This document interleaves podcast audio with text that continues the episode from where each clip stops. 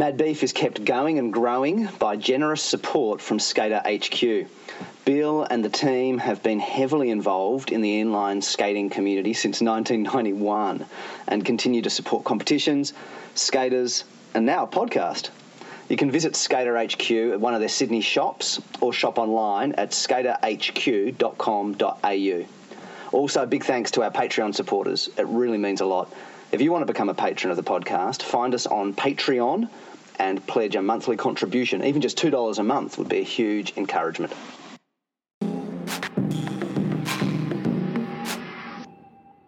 Hey, welcome to Mad Beef, the Australian Rollerblading Podcast. I'm Mikey Lynch, and in this episode I'm going to chat about uh, a couple of tips for vert skating that I've been learning. The uh, standing up as you go out for an air, and squatting down as you go into a stall or a grind. Um, Oh, I'm a slow, slow learner, partly because I don't have heaps of time, partly because I'm not naturally awesome, partly because I'm old and scared and whatever, whatever else. I need to fall more. It's important to fall more. And I tell myself that because I'm learning in a vert bowl where there's not steps that I can walk up, there's lower incentive to fall because I have to pump and work my way back out of the stinking bowl which is just more exhausting rather than just being able to walk out and walk up the stairs and drop in again. That's what I tell myself anyway. I don't know. Falling's scary, and I do need to fall more. Um, and it's actually related to that. Some of the bad habits that I've got, that I've got to unlearn, are related to the things that you do to avoid falling are actually things that also stop you from progressing.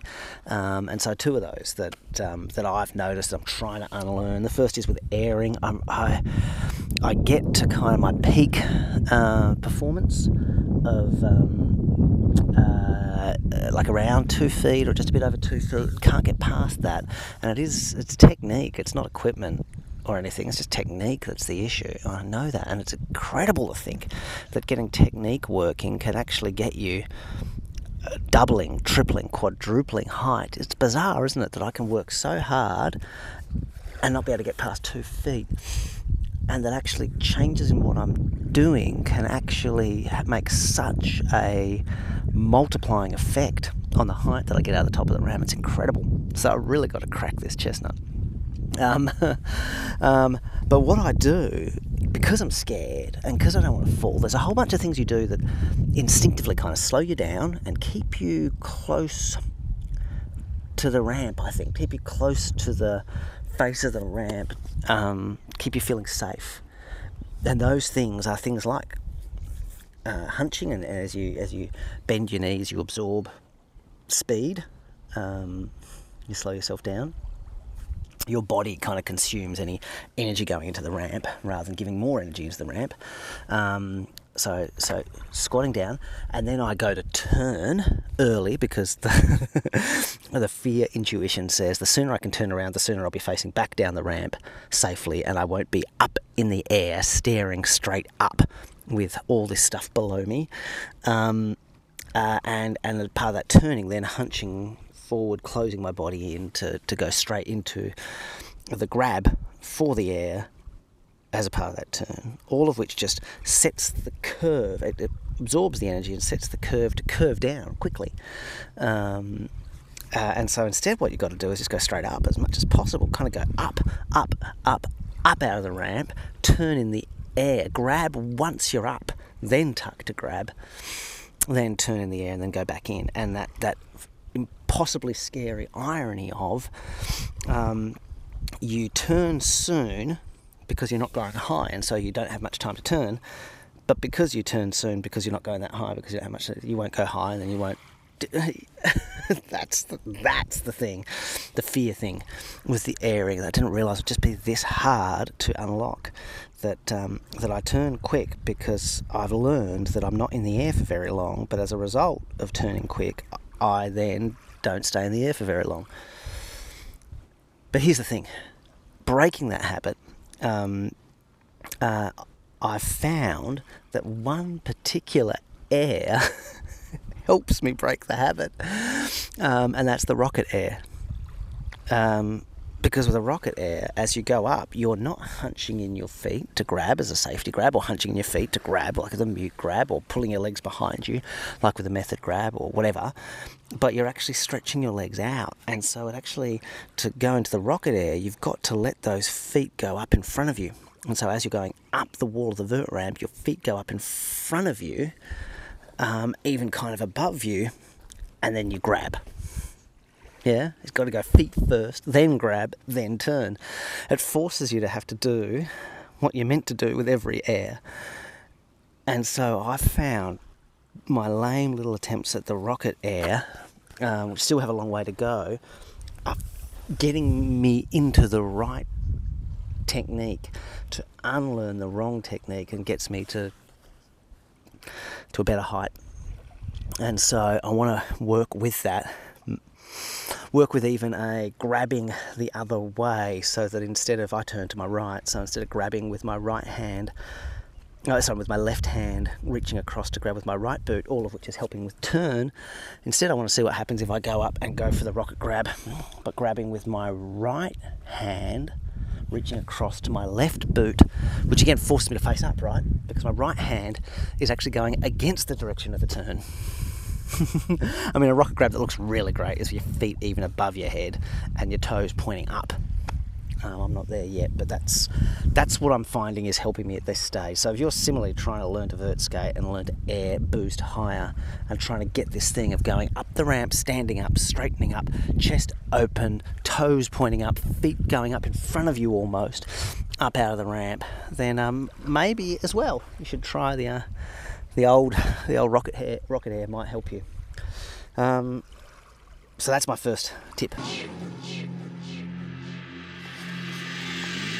Hey, this is a quick little mid episode ad uh, to encourage you to consider giving towards a rollerblading novel. You can check that out over at uh, the Patreon, linked to uh, in the episode notes. Um, if you've listened to the Mad Beef podcast a fair bit, and especially an episode like episode 130, What Killed Rollerblading and What Will Bring It Back, you'll know that um, I'm a big believer in the need for us to build our cultural capital, not a whole bunch of things that build our breadth and depth as a whole community and culture and sport. And the idea of doing a literary novel about rollerblading is putting a little piece into that. The project is Fruit Booters, a rollerblading novel that hopefully I can get published with a traditional publisher. So if you want to help me set aside the time to get that done quickly and do it properly, um, I'm already 10,000 words in, um, then you can go over to patreon.com slash Michael G. James. Michael G. James, all one word. There's a whole bunch of different rewards, and up to um, a printed copy of the finished product signed by a bunch of past and present Aussie pro skaters. So check it out. Anyway, back to the episode. You are something the whole universe is doing.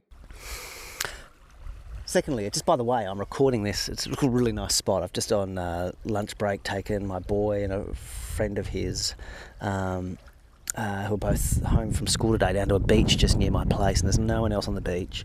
Uh, it's water, maybe you can hear it kind of lapping up on the beach here in front of me. A bit of wind, a bit of breeze. Excuse me.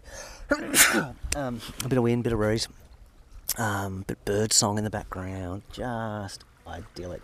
And they've gone around the point, around the rocks to look for crabs and stuff. Um, yeah, nice, nice place to be in the world. Um, so the second thing I'm working on, I'm, I'm, just trying to lock things down with my vert skating at the moment and, and, and like build up the vocabulary a bit. So I'm working on 360s, forward 360s, further up, higher up the wall. Work on getting my inverts to the point of um, grabbing inverts, and I really want to get my stalls and my grinds happening on the vert ramp. That terrifies me. It's really scary. I'm not super confident with stalls and grinds, even on mini ramps. I mean, stalls I am, on mini ramps, but grinds on mini ramps, I'm not confident. So I've got to put in a lot of work, and that's always, I find that hard to put in work for something that you're not good at and keep failing at, and it just becomes a very frustrating, tiring session. But I've got to do that, and I've got to do that, getting that into the vert, getting used to again falling, getting used to being up on the lip, um, and, and, and not being being relaxed on the lip. Um, and then and, and being relaxed going backwards off the lip and the vert ramp. These, these are things I've got to get. But here's here's a thing again with grinding, and it's true with vert, and it's true with mini, um, and it's true with rails too. Is that when you're scared, you want to have an out option. You know, so you don't commit to being over the top of the obstacle, and you don't commit to sitting down or crouching down on the obstacle because your kind of your intuition says just tap and go back in and so be as high as you can to have have that kind of jump off jump out you're not putting too much weight in down on top of the coping or the rail um, however to get better and actually more stable, actually, and actually safer. This is the funny thing that actually falling well off a grind, you're actually better off being crouched down, lower down. You can go down then into a either just a sit down grab onto the coping or um, or a slide down the face of the ramp if you're more squatted down. Um, and so counterintuitively, instead of standing up so that you, you you're not too committed to the thing, crouching down, turning and crouching into um, a bit more, squatting into a stall or a grind a little bit more is actually better technique, safer technique. Now, of course, once you stall, if you're just stalling, uh, then standing up and pausing before you go back in looks kind of cool. You know, relaxing on the lip before you go back in. You know, that, that's a different thing.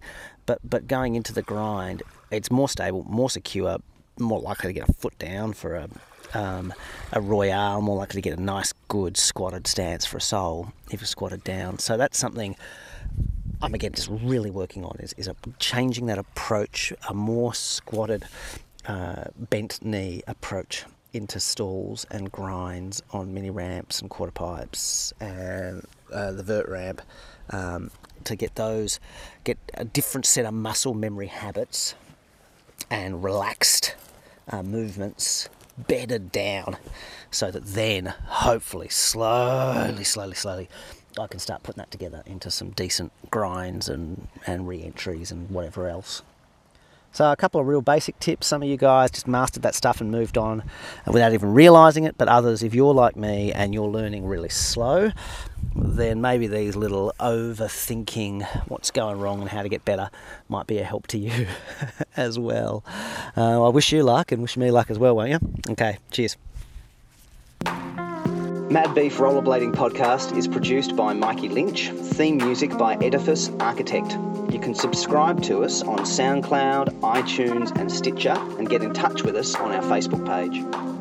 Mad Beef is supported by Skater HQ. You can find them online at skaterhq.com.au. We're also supported by our growing number of Patreon patrons. To support the podcast, find us on Patreon. Even just $2 a month, every little bit helps.